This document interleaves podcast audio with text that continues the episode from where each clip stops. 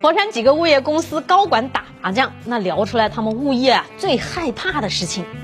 要是你的小区物业也是有这种干啥啥不行，收钱第一名，你就用这几种方法来修理他们，再也不用对他们忍气吞声了。那第一啊，他们怕你投诉到消防局，因为啊，没有几个小区的安防设施是完完全全没有问题的。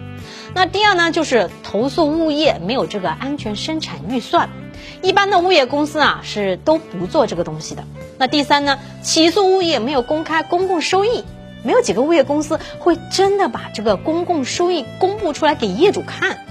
那这第四啊，那就是投诉到税务局，因为物业公司收取物业费过后，有几个人他是给你开了发票的呢？那所以这种事情，轻者罚款，重者抓起来去蹲。第五，那就是怕成立业主委员会。一旦成立了业主委员会的话，那就是可以要求更换物业。这第五个是物业最怕的。